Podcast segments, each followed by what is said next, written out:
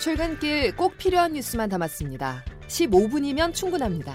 CBS 김덕기의 아침 뉴스가 전해드리는 뉴스 속속.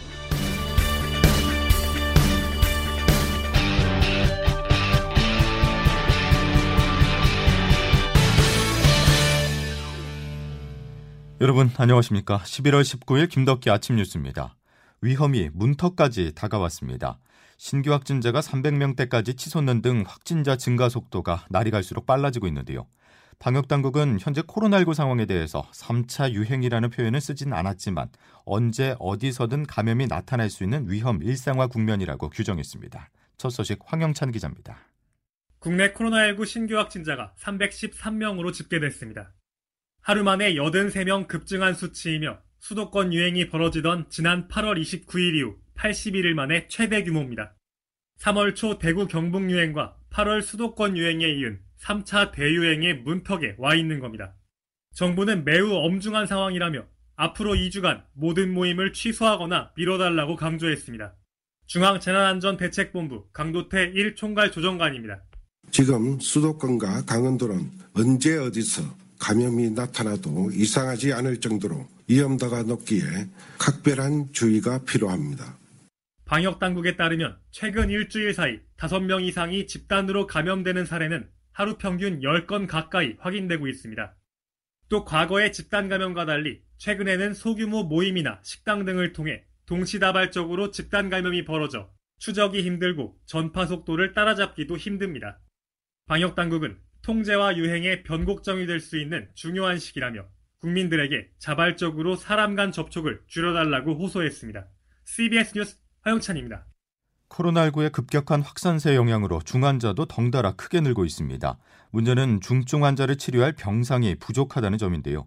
감염병 전문가들은 당장 이번 주말부터 중환자 병상이 부족해질 것으로 내다봤습니다. 조태임 기자의 보도입니다. 중앙방역대책본부에 따르면 17일 기준 전국 543개 중환자 병상 가운데 22%인 119개 중환자 병상만이 남아 있습니다. 현재 전체 중증 환자 병상 중 78%가 가동 중인 겁니다. 지역별로 남아있는 중증 환자 병상은 서울 21개, 경기 10개를 비롯해 광주는 5개, 강원 2개, 전남 1개 등입니다. 특히 강원, 광주, 전남 등 최근 코로나19 확산세가 가파른 지역의 중증 환자 병상이 매우 부족한 상황입니다. 방역 당국은 현재 확보된 중환자 병상으로 약 2주 정도를 감당할 수 있다고 설명하지만 전문가들은 당장 이번 주말부터 중환자 병상이 부족할 것이라고 우려하고 있습니다. 보통 확진자가 급증한 시점부터 7에서 10일 정도가 지난 뒤 중증 환자가 증가하는데 이를 감안할 때 빠르면 이번 주말부터 중증 환자 병상 부족이 심각해질 수 있다는 겁니다. 오늘도 신규 확진자가 300명을 넘어설 것으로 예상되면서 병상 부족 문제가 현실화할 가능성도 커지고 있습니다. CBS 뉴스 조태임입니다. 코로나 3차 대유행 우려가 커지면서 당장 2주 앞으로 다가온 수능 방역에도 비상이 걸렸습니다. 정부는 코로나 확진 판정을 받거나 자가격리 중인 수험생들의 시험 공간을 확보하는 데 주력하고 있습니다. 유은혜 교육부총리의 말입니다. 현재까지 확진 수험생 120명, 자가격리 수험생 3,800명까지 감당할 수 있는 별도의 시험 공간이 전국에 마련되었습니다. 확진 수험생을 위한 120개 병상을 확보했고 격리 수험생을 위한 113개소의 754개 시험실이 확보됐습니다. 하지만 코로나 확산세가 커지면 확진 또는 자가격리 수험생이 예상보다 더 늘어날 수 있기 때문에 긴장을 놓을 수 없는 상황입니다. 우리나라 축구 대표팀의 황희찬 선수가 카타르전 이후 코로나19 확진 판정을 받았습니다. 황희찬은 카타르전에서 16초 만에 골을 넣었고 손흥민과 황희조 등 동료들과 포옹하는 등 세레머니를 해 추가 감염도 우려되는 상황입니다.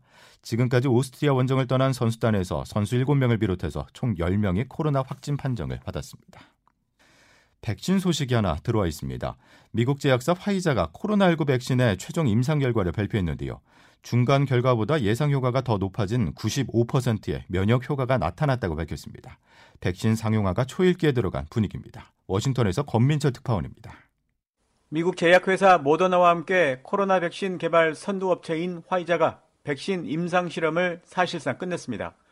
열흘 전 삼상시험 잠정 결과 때 90%라고 밝혔던 백신 효과율, 최종 결과에선 95%로 높아졌습니다. 화이자는 오늘 이 소식 발표 때 코로나 종식까지 언급했습니다. 마지막 관문인 식품의약국 승인에도 자신감을 나타낸 겁니다.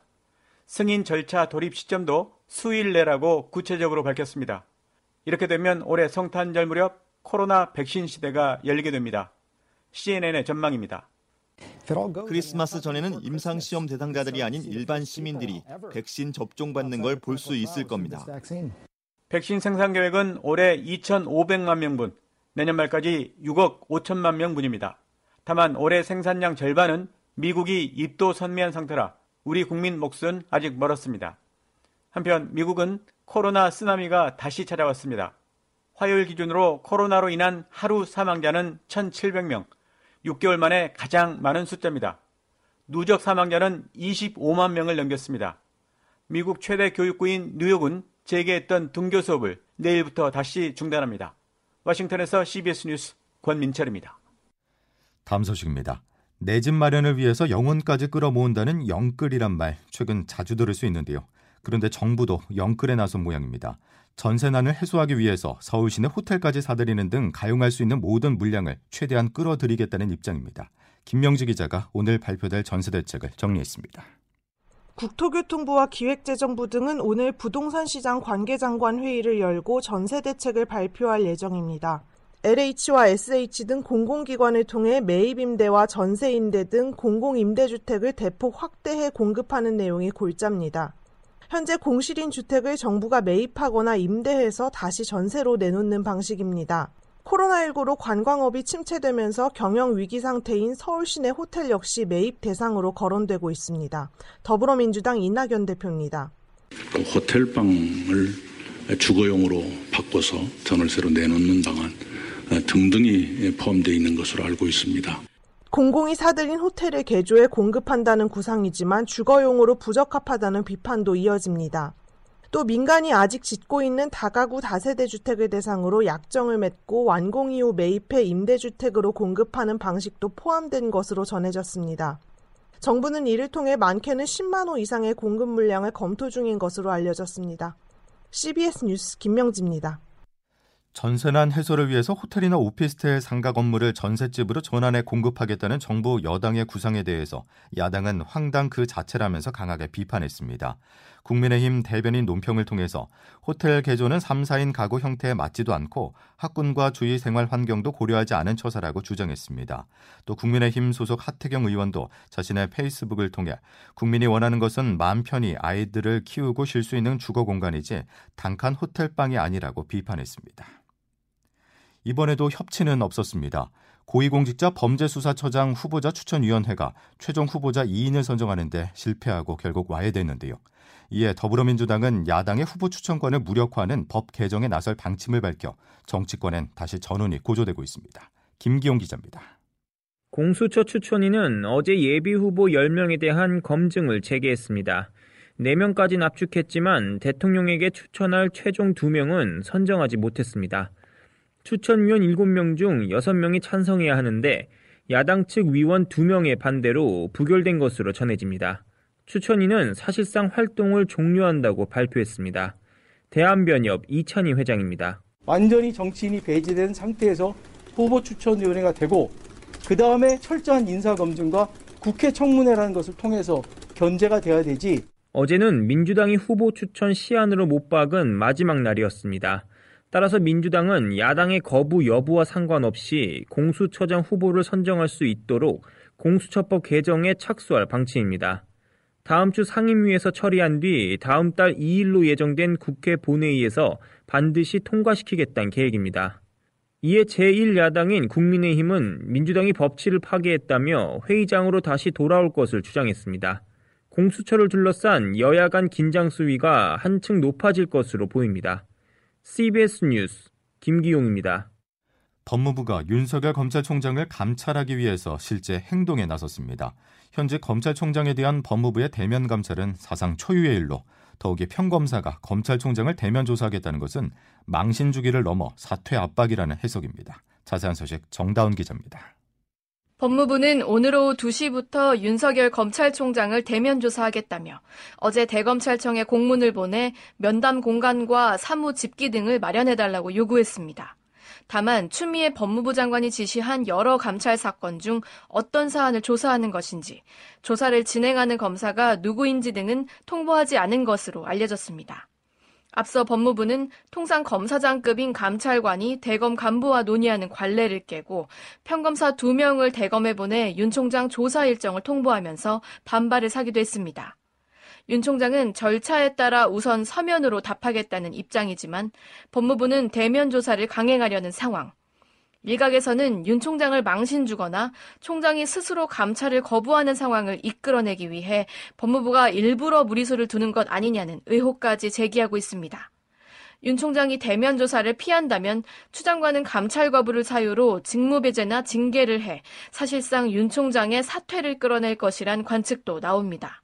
이 경우 윤 총장 역시 부당한 감찰이나 징계에 대한 소송을 검토할 수 있어 양측의 충돌은 극단으로 치달을 것으로 전망됩니다. CBS 뉴스 정다운입니다. 서울 지역 학교 급식 조리사와 돌봄 전담사 등이 포함된 비정규직 노동자들이 퇴직연금제도 개선 등을 요구하면서 오늘부터 내일까지 파업에 들어갑니다. 이에 따라 학생들은 도시락을 싸서 학교에 가거나 빵이나 우유 등 간편식으로 끼니를 해결해야 하는 등 급식 대란이 우려됩니다. 조원태 한진그룹 회장은 대한항공의 아시아나항공 인수와 관련해서 통합 이후 항공료 인상과 인력 구조 조정은 없을 것이라고 강조했습니다. 조 회장은 통합 이후 가격 인상 우려가 있을 수 있지만 절대 고객 편의가 떨어지거나 가격 인상은 없다고 강조한 데 이어 모든 아시아나 직원을 품고 가족으로 맞이할 것이라면서 구조 조정 우려에 대해서도 계획이 없음을 분명히 했습니다. 프로야구 두산 베어스가 솔로 홈런을 포함해 2타점을 올린 김재호의 활약을 앞세워 NC를 5대 4로 이기고 한국 시리즈 전적 1승 1패로 균형을 이뤘습니다. 김덕기 아침 뉴스 여러분 함께하고 계신데요. 이제 날씨 알아보겠습니다. 이수경 기상 리포터. 네, 기상청입니다. 예, 마치 한여름 폭우 같은 장대비가 내리는 지역들이 있었습니다.